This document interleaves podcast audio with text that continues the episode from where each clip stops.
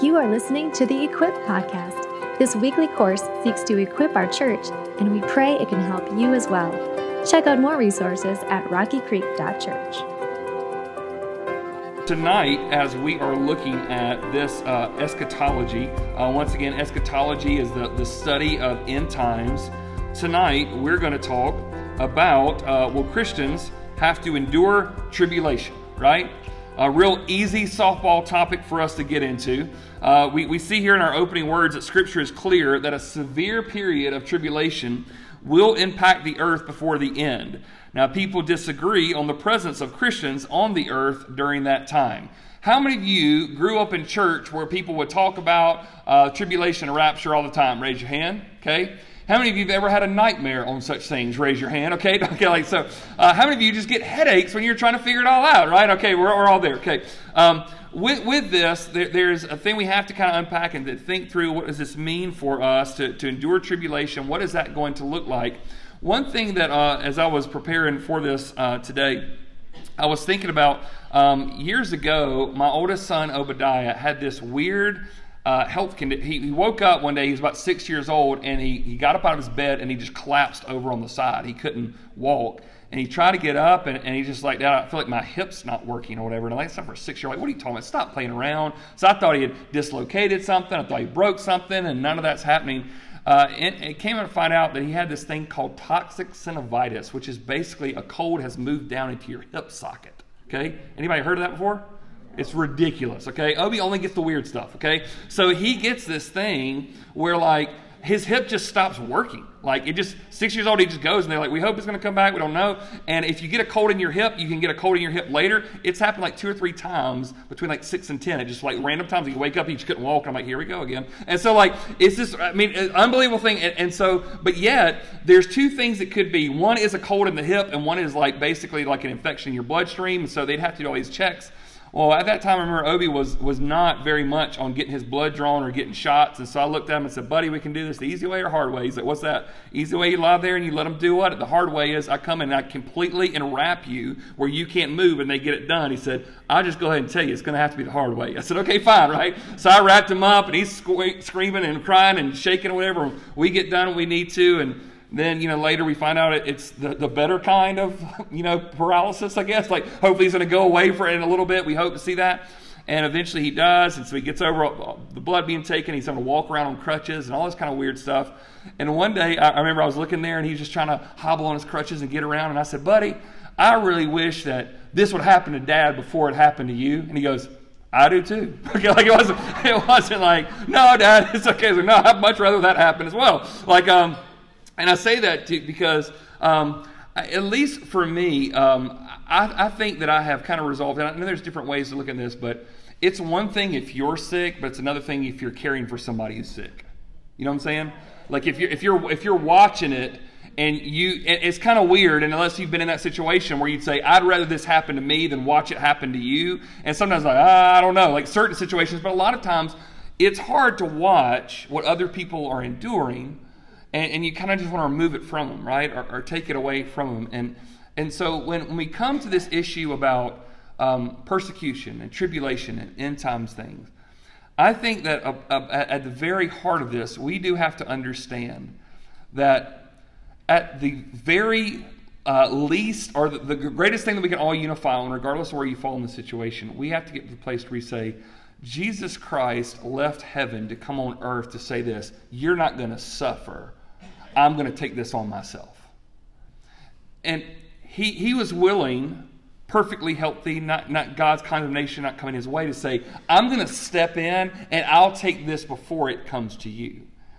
And, and so, with that, um, I have to be in a certain posture to where, even if the Bible delivers me something that doesn't settle well on my stomach, I have to trust the one who gave his life for me.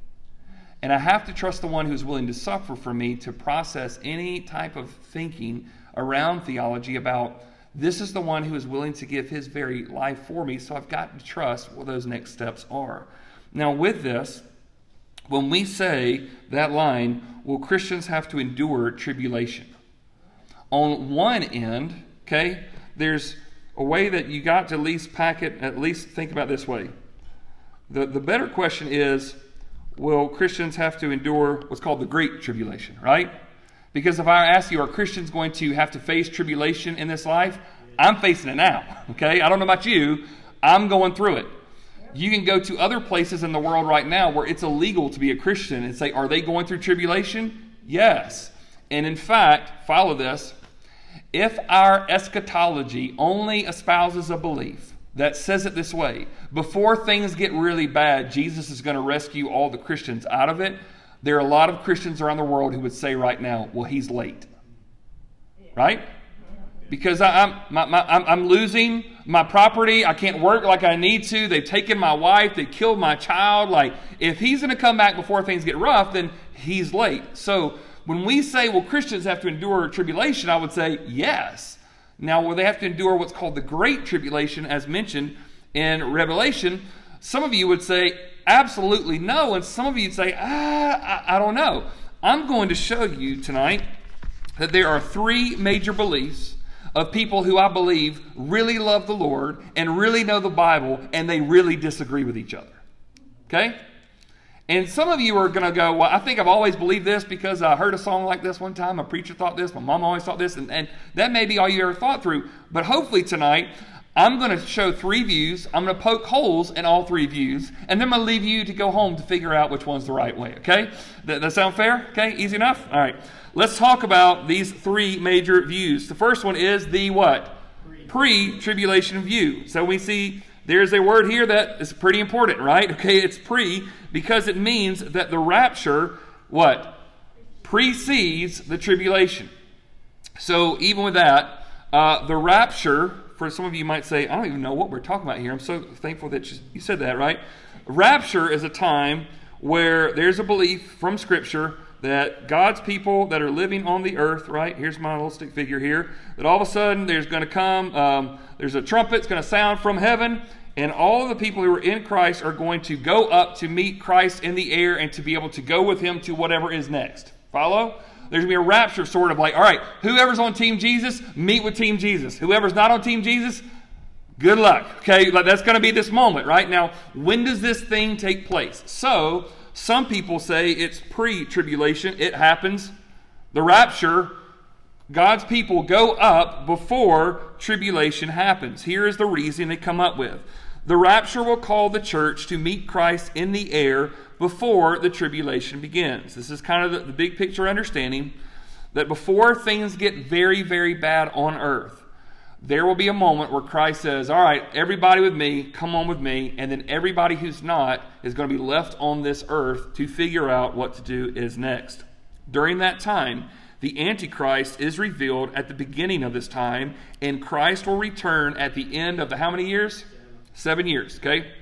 The scripture is pretty clear that either, all right, literally or symbolic, there is going to be a period, what they call a seven year period, to say that Christ will return after that return to say, okay, I've given this seven year tribulation upon the earth, and now it's going to come and he's going at the end of the seven years. And once again, I say literal or symbolic because I think there's room for people to go, when you look at the book of Revelation, there's a lot of symbolism, right? And what we know is symbolic and what's not is sometimes hard to understand.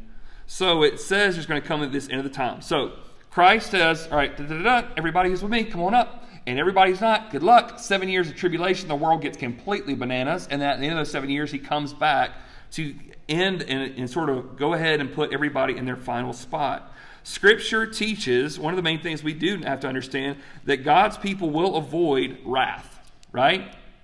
Okay. Um, so let me make sure that we understand something because I do think that one of the hardest things in any of these beliefs is this the use of the word tribulation some people mean great tribulation, and some people just mean hard trials. Okay? Some people think of wrath as being on the earth for the tribulation, and some people would say, no, wrath is what God gives somebody for eternity. You see the difference here? Okay, let me, let me explain. So, um, there is a difference between wrath and what I would call discipline. Okay? Does God discipline his children? Yes. Some of you are like, right now. Okay, like he does God discipline his children? Yes, he does. Is it painful? Yep. Is it final? No, like it helps shape us, but it doesn't remove us from His presence. In fact, Hebrews 12 says, hey, you know, only good parents discipline their kids, right? Okay, if you don't discipline your kids, you're Ill, they're illegitimate children. God disciplines His children, but He doesn't give them wrath. Wrath is you are suffering eternally for your sins. That's wrath. That's reserved for people who are not God's children, but discipline is reserved for God's children. Look at 1 Thessalonians 1:10. It says, "And to wait for his son from heaven, whom he raised from the dead, Jesus who delivers us from the what? The wrath to come." So, if you are a child of God, you do not have to fear God's wrath. It's not coming upon you. Now, some people would say, well, that doesn't mean that I, maybe I could be on the earth for tribulation. That is true, but we've got to make sure we understand the different terms. I believe this wrath, okay, is more than a seven year period. God's wrath is an eternal, eternal place of you telling God, stay out of my business, and God allows you to, and God gives you what you've asked for for eternity. That's God's wrath. Because Christ on the cross, what? He absorbs God's wrath, right? So he takes that on for us. You also look at 1 Thessalonians 5 9, where it says, God has not destined us for what? Wrath, but to obtain salvation through our Lord Jesus Christ. So, you basically get one of two things. Everybody in this life and everybody who's ever lived throughout history will either, either get wrath or they'll get what? Salvation. Those are the two things, right? You're going to get one or the other. So, in this, uh, those who don't know Christ will receive wrath. Those who know Christ will receive salvation. That doesn't mean that either of those groups of people are not are going to be invincible just to hard times in this life, right? So we have to make sure we differentiate between that. You also have to, one of the, the reasonings that the pre-tribulation view works for, for many, many people, Revelation 3.10, because Jesus promised to keep the church of Philadelphia from the trial coming to the whole world. If you don't know this, in the book of Revelation, there are seven churches he speaks to. One is called Philadelphia. No, not the one up north. Okay, a different one. Okay, um, but he promised to keep the church of Philadelphia from the trial. It says in Revelation 3:10, "Because you have kept my word about patient endurance, I will keep you from the hour of trial that is coming on the whole world to try those who dwell on the earth." So in this, he speaks now. Um, some of you would say, "I see perfectly. Look, there is a verse that says he's going to keep us from the hour of trial that's coming from the whole world." But what do you also know? He's talking to a specific what? specific church. He didn't say everybody. He says the Church of Philadelphia, y'all aren't going to be around when this happens. Guess what we know? The Church of Philadelphia is not around anymore. It's gone. Okay? So you see how this can be interpreted a lot of different ways. So you have to be careful in a verse that is for a particular group of people that we don't mean it means for everybody who's ever lived. One thing that is very important when you look um, through Revelation, in the first few chapters, the word church is used a lot. That's the people of God, right? But then something happens throughout the book of Revelation when it's talking about a whole lot of bad stuff on the earth. This is what you notice. The word church appears 19 times in the first three chapters of Revelation, but it is then absent until chapter 22. So the word church, right, it is appears 19 times in the first three chapters of Revelation. But then chapter 4 until 22, it's not used at all. When it's talking about bowls of wrath and the beast coming down and stuff blowing up and everything, the word church is not even used until chapter 22 when you're talking about the new heaven and the new earth, and that's where the name comes back. So, this once again is um, a positive thing that people would say, look, if you look at this, when you talk about all the great tribulation that's mentioned in the book of Revelation, you don't see the church even mentioned during that time. Um, you also notice that in the book of Daniel, in chapter 9, verse 24, it speaks of something called the 70 sevens that is supposed to refine and restore Israel. The church will be excluded. So, what I mean by that is, in the book of Daniel, this is, we could unpack this the entire night here, but he talks about uh, different periods of time that come about, right?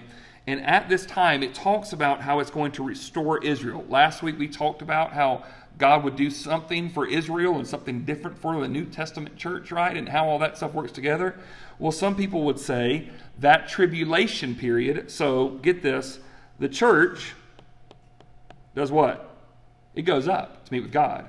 But who is left on the earth?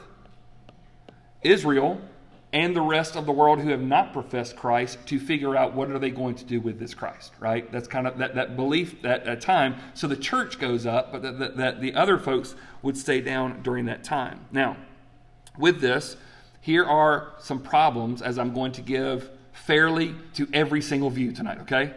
Here's some of the problems that people have with it. Number one, this uh, belief is heavily formulated in what's called the 1800s.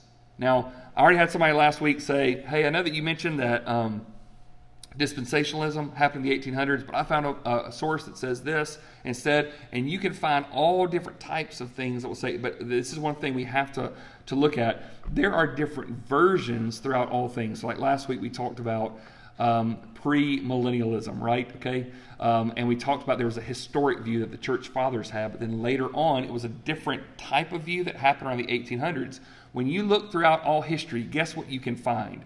People who say all kinds of stuff, right? In fact, I could write right now on this piece of paper a quote. Okay, so let's just imagine I'm writing a quote and I hand it over here to Jim. Say, Jim, will you read this? And he's going to read it, and it says, "Don't believe everything you read on the internet." And the quote is from Abraham Lincoln. Okay, right.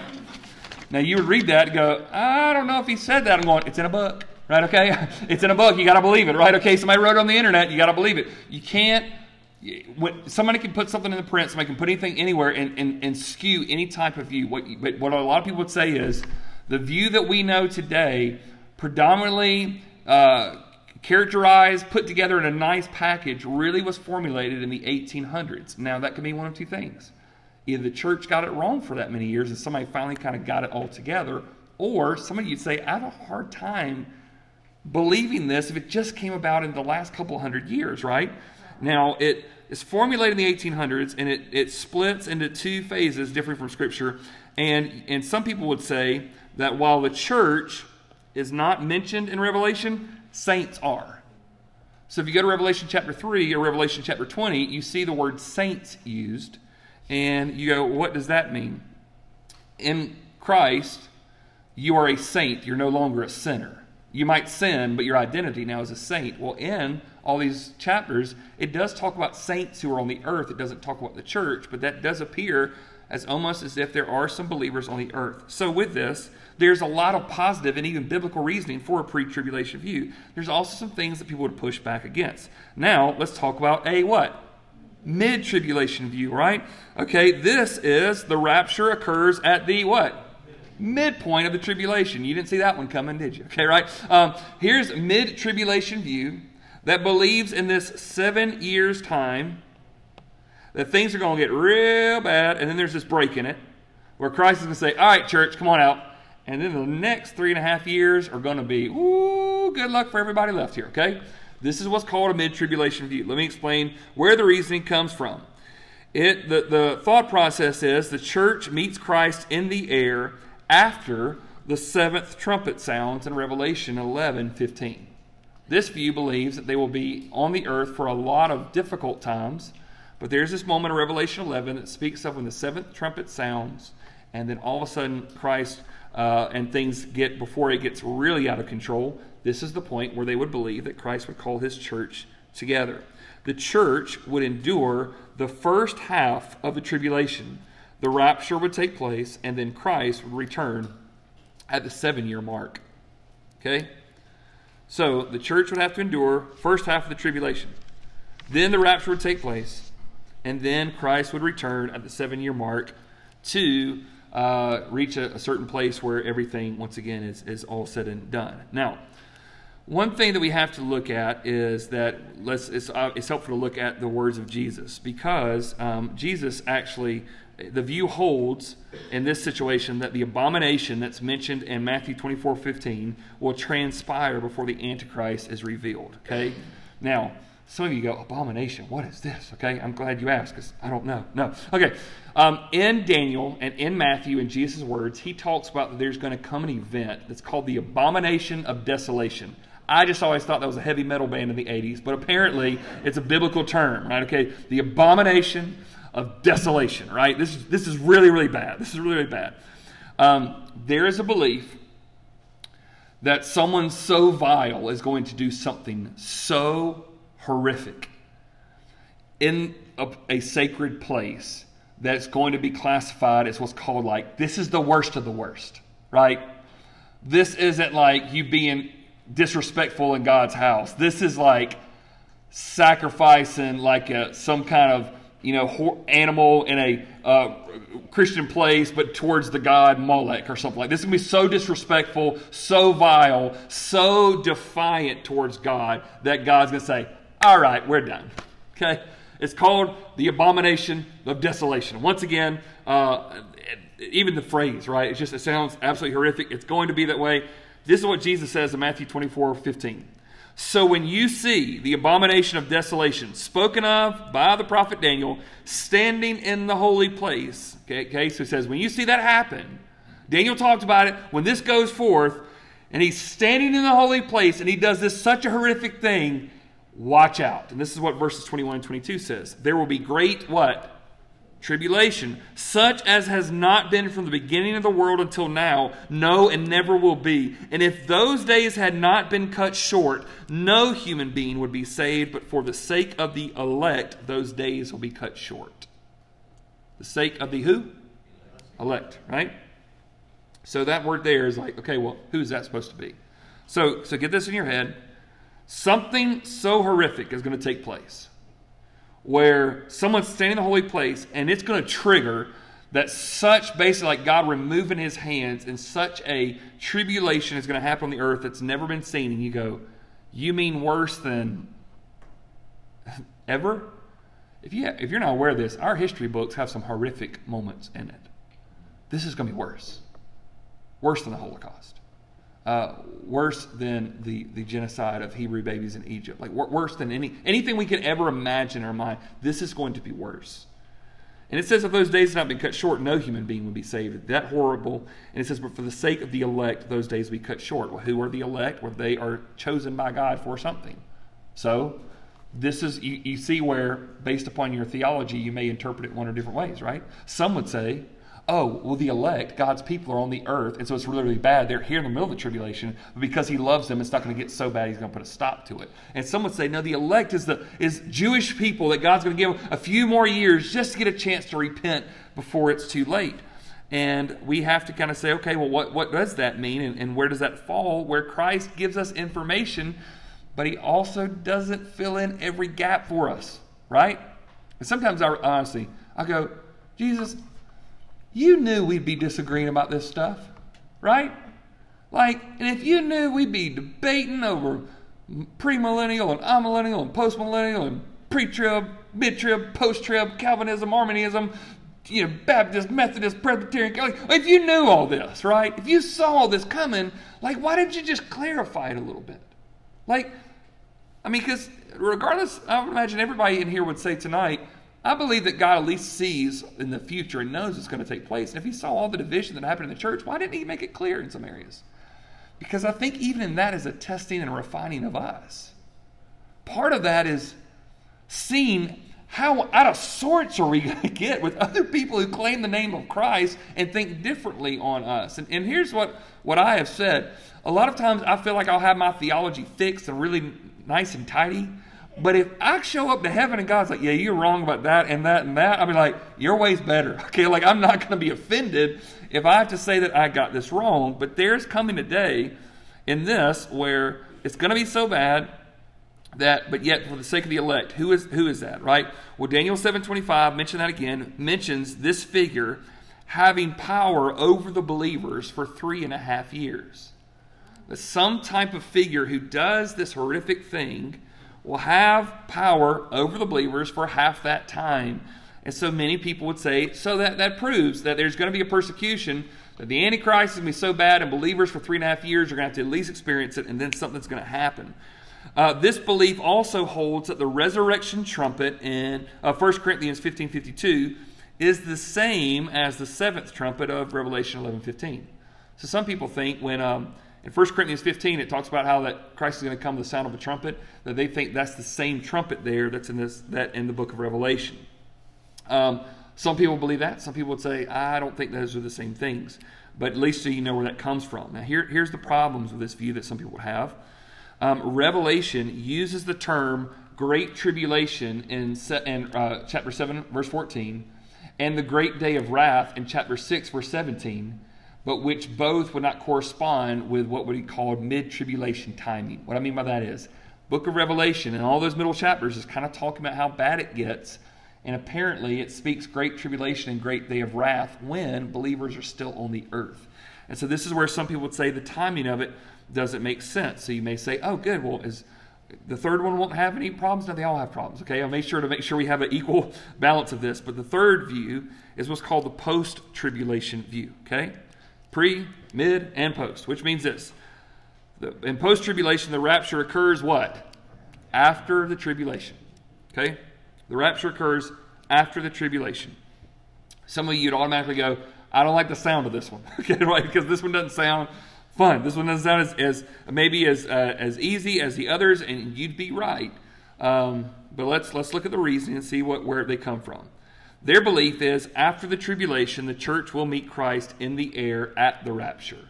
They believe that after seven years of great tribulation, then will come a time where Christ says, Enough. And he rescues those who are still on the earth that still call his name. Now, in those seven years, the belief would be that many believers have died because they would refuse to recount Christ. There are going to be moments in those seven years, the Antichrist and horrible, horrible governmental and cultural systems will say, deny Jesus or we'll kill you, and they go to their death. And so at that moment, those who made it through those seven years, which probably won't be a lot, there'll be a moment that, uh, that they would return and meet Christ in the air. Um, the church will concurrently return with him to establish his kingdom on earth.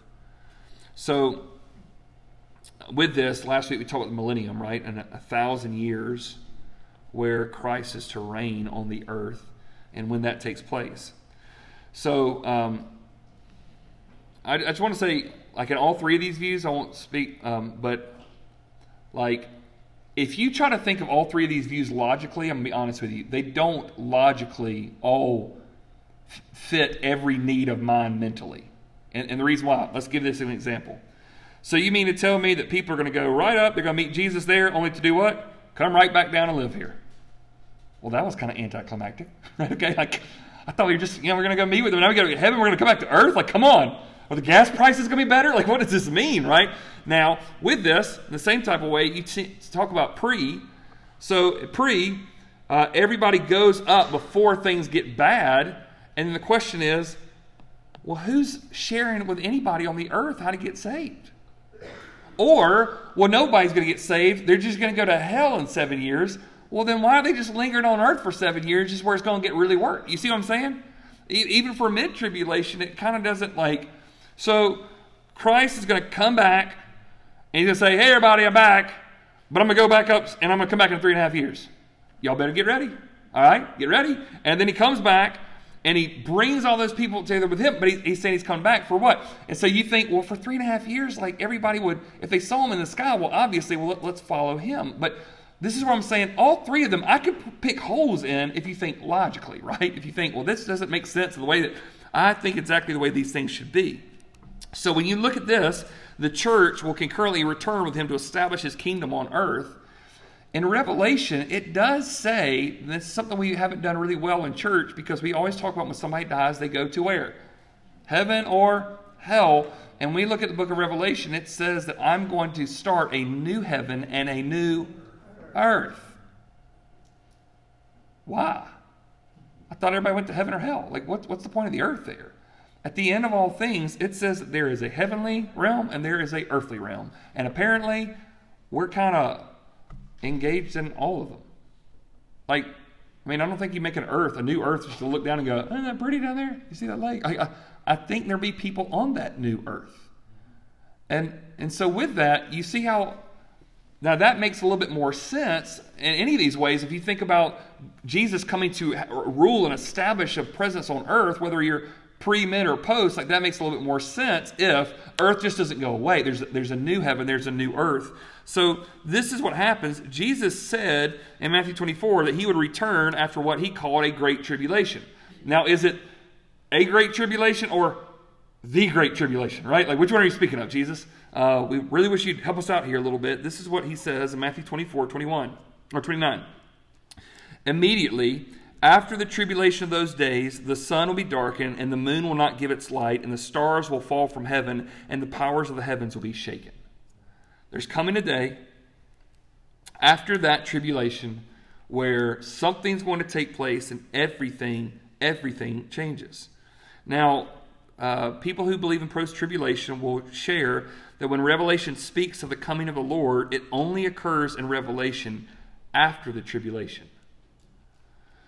So Revelation 19:20 um, is what keeps up the descriptions of what does it mean for the coming of the Lord after all the horrific things in Revelation. That's when it's spoken of that when the Lord returns, only that time. Uh, people would also, in this belief, say that Revelation indicates that believers will experience great trials through the tribulation. If you look at places like Revelation 13 7 and chapter 20, verse 9, it speaks of, of believers having to endure great trials and tribulation on the earth before Christ return. And once again, it all comes back to are we talking about regular trials and tribulation or like the great tribulation? Like, which one are we speaking of, right? Um, since history proves believers must endure persecution, the tribulation shouldn't be surprising. This belief would say um, if you look at the Bible, God's people are not immune from persecution. If you look at history, God's people are not immune from persecution. So it shouldn't be too much of a shock that God's people have to endure some really bad persecution right before he comes back. So they would say that that makes sense throughout the rest of the time, that it shouldn't be too big of a stretch for us now. Now, problems with this view is that the uncondemned having to experience tribulation. And, and what I, I mean by that is, some people would say, well, Romans 8 1 says, therefore there is now what? No condemnation for those in Christ Jesus. So why would we have to endure tribulation if we don't have any condemnation? Now, some of you would automatically, I can already see some eyes like, wait a minute, uh, I buy that, or maybe maybe I don't buy that.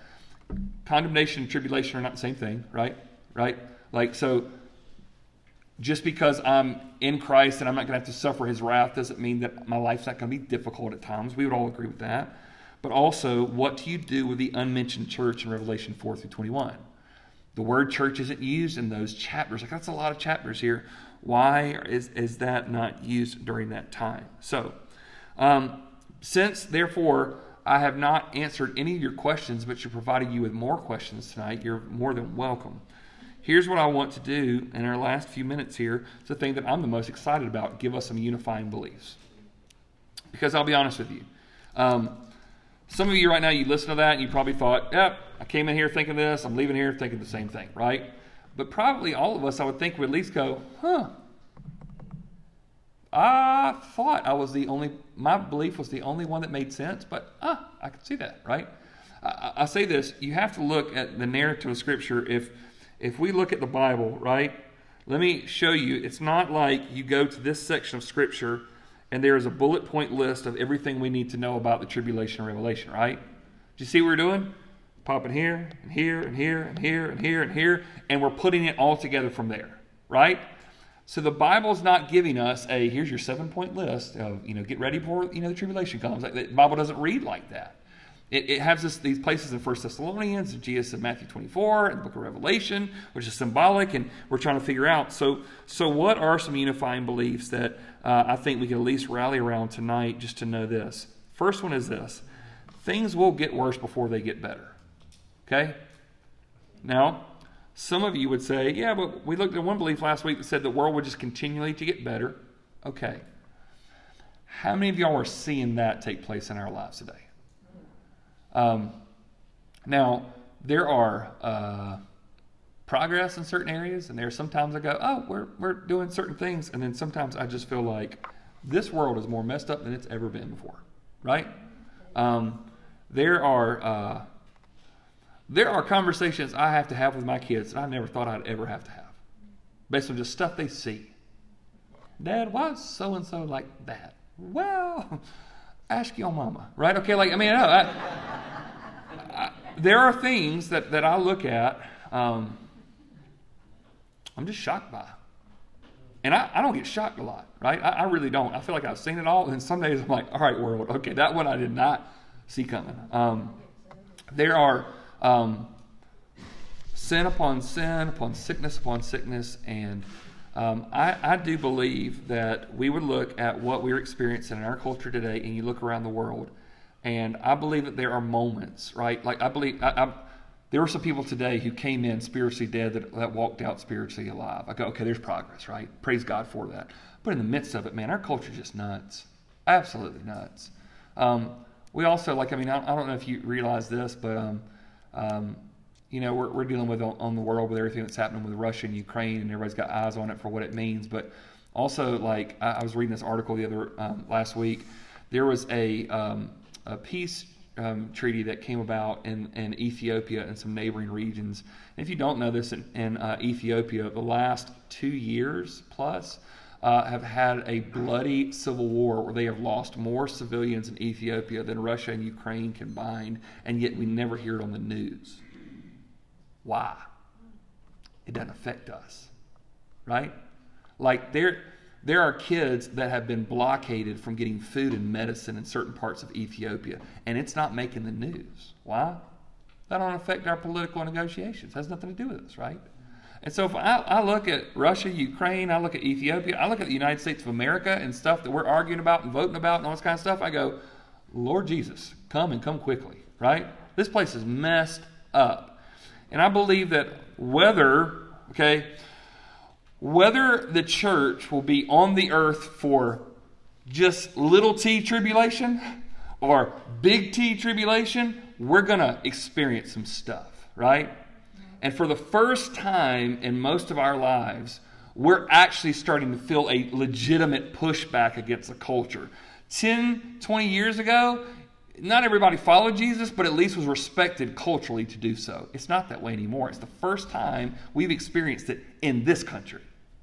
The rest of the world's like, well, y'all had it easy. Y'all had it easy. We're, we're figuring out if we want to have business or follow Jesus, right? Like that, that's what we're figuring out if we want to keep our families safe or follow Jesus. Like, and we're now just kind of catching up to a little bit of hostility. And I do believe that throughout Scripture, whether you believe little t tribulation, big T tribulation, like things are going to get worse before they get better, but this is also a unifying belief of at least these three major ones. Christ will return and triumph over our enemies. That day is coming, folks. And whether we are here on the in the middle of the earth when it happens, or we got a heavenly, you know, uh, view uh, position to see it happen, right, or whatever, like in the president's box, so to speak. Like whether we're here, there, wherever, I have read the end of the book, uh, and guess what? Jesus wins. Okay, like he and he wins big time. It's not like I don't know, it's going to get rough in that last battle. Jesus like game over, and everybody just falls out. They're done. Right when he says it's over, it's over. And and so for me, like um, whether or not, right, I, I have to I, I, go to this point that I believe that if I have to suffer great persecution this life, or even if I had to endure like the Antichrist, like pummeling me and everybody like me for seven years to be with Jesus, he's worth it, right? So, so before you say, yeah, but I think I, I agree with that, but at the very end of it, like I have to at least have this position to say, no, he's worth seven years of tribulation. He'd be worth a whole lifetime of tribulation if that's what it took. Um, so I do believe that no matter what happens in the timeline, Christ is going to return and he's, he's going to defeat uh, all over his enemies. It's not even a fair fight. And also, I believe this all beliefs say that believers will ultimately be rescued. Whether that happens before a great tribulation happens on earth, or at the midpoint of when that's happening, or after the fact, Jesus knows who belongs to him, and he's not going to leave anybody out, right? There's a head count. He's like, You're with me, you're with me, you're with me, you're with me, come on. And he's not going to miss anybody when that comes. Now, for that, and that wonderful truth that believers will ultimately be rescued, once again, I, I come back to, to my analogy with Obadiah, right? Um, son, uh, I wish this would happen to me rather than you. Me too, Dad. okay, like, me too. Um, I, I, say that because um, I have to constantly evaluate my theology based on what the Bible says or teaches versus what I want to hear. And in all of these views, there are certain things that I like about some of them, and some of them I, I kind of like, ah, I'm not exactly sure. But I think we do have to rescue ourselves. I think while so many of us struggle with persecution this lifetime is we have always just assumed before it gets too bad, Christ is going to bring us home. And I'm just saying, y'all might want to buckle your seatbelts. It may not be we're here for that tribulation, but we are going to be here for some of it. We're going to be here for some hard times. But I have this belief I can endure anything if I know there's an end to it. You know what I'm saying? Like so for me, like um, I was on a plane ride one time, a 18 hour plane ride. And I sat down and I thought, I, am a big guy. When I, you put me in the coach kind of plane, man, I'm, I'm, just like, I'm just struggling. 18 hours in this plane, I'm thinking, okay, I'm going to make this, I'm going to make this. I sat down. Nobody's to my left, nobody's to my right. I'm like, the Lord has shown his favor upon me. And I'm going to have this entire ride. And then all of a sudden, they're like, we can't take off yet. We're waiting for somebody else. I'm like, oh, only two seats left on the thing. I'm like, please let them not show up. King Jesus, can I please just have this ride? And then here I see this mama coming, and she's got this spawn of Satan in her arms that is screaming, throwing stuff. I mean, just beating people. I'm just going like, oh no, oh no, please don't. Any other seat, anybody. And they come sit right beside me. And for the next 18 hours, I'm sitting there. If you've ever, if you're in a plane, you see that little map that show you where you are, like over the ocean, right? It just takes forever. I'm just sitting there going, just 16 more hours, King Jesus. Just 15 more hours. I'm counting now and I'm going, I don't know if I'm going to make it. I don't know if I'm going to make it. But I knew that I could because there was an end coming, right? It wasn't going to last forever. And so, whether or not I just have to live through the trials and the pain of this life through however many years God lets me tarry on this earth, or if I have to endure through some heavy, heavy stuff, I know I can make it because Jesus is worth it and there is an end coming to it, regardless of how that looks. And so, one necessary consideration for all belief systems wrath and tribulation are not synonymous. They're not synonymous, okay? So, wrath, I believe God's wrath comes against unbelievers. It is an eternal state. It is separation in hell. That is what I believe wrath to be when most of the time it's spoken of in Scripture. Tribulation is spoken of a seven year event. Wrath is an eternal state that, that non believers will experience. So we've got to make sure that sometimes when people read wrath in the Bible, they think tribulation. And I think God is saying hell. That's what he means in those moments. And so you've got to be careful not to assume that. Because even this, um, Jesus said in Matthew 3 7, Who warned you to flee from the coming what? Wrath. Who warned you that God's wrath is coming against mankind and you need to get right with Him? Because those people want to get baptized. He's like, Who warned you about this? And then look at Romans 5 9, right?